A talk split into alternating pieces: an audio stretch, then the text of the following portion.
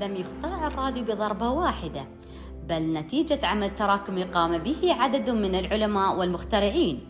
فقد سجلت أول براعة اختراع للراديو عندما تمكن العالم الإيطالي غويليوم ماركوني الذي ولد عام 1874 من إرسال واستقبال أول إشارة إذاعية في إيطاليا عام 1895 عندما تمكن العالم الإيطالي غويليوم ماركوني عام 1900 من اختراع التلغرام اللاسلكي.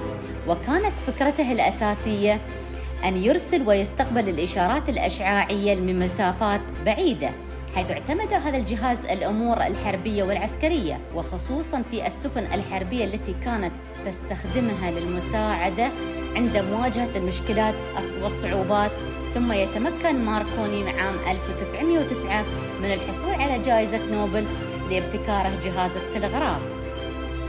بدأ البث التجريبي نحو عام 1910 وبدأت خدمات البث الإذاعي في العديد من الدول ومن المحطات التجارية الأولى محطة تجارية في مدينة أمريكية. ثم تولت الدول الأخرى في بث برامجها في منطقة معينة.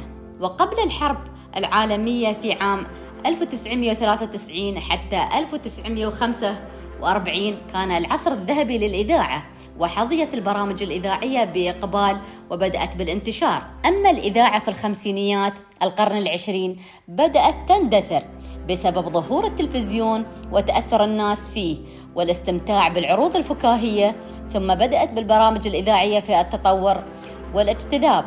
المزيد من المستمعين. وبعدها تطورت أجهزة الراديو حتى انتشرت بالأجهزة المحمولة والسيارات. ثم ظهر البث يتضمن التردد الإف إم في زيادة نمو الصناعة الإذاعية نظرا لما يقدمه من صوت عالي الجودة يفوق تقنية تتضمن اتساع AM التي لم تأخذ حقها في الانتشار مثل الإف إم. كان إدخال الراديو الرقمي هو الحدث الأكثر صلة بالعالم للراديو خلال القرن الحادي والعشرين. وهو شكل من أشكال الإرسال اللاسلكي عبر الوسائط الرقمية والذي يحول المعلومات الصوتية إلى بيانات رقمية لإعادة إنتاجها. ونفتتم مرحلة تطور ونشأة الراديو مثل نشأته حتى يومنا هذا الذي يعتبر الآن أحد الوسائط التي ترافق السائق في طريقه والأم في المنزل. نشكر حسن استماعكم.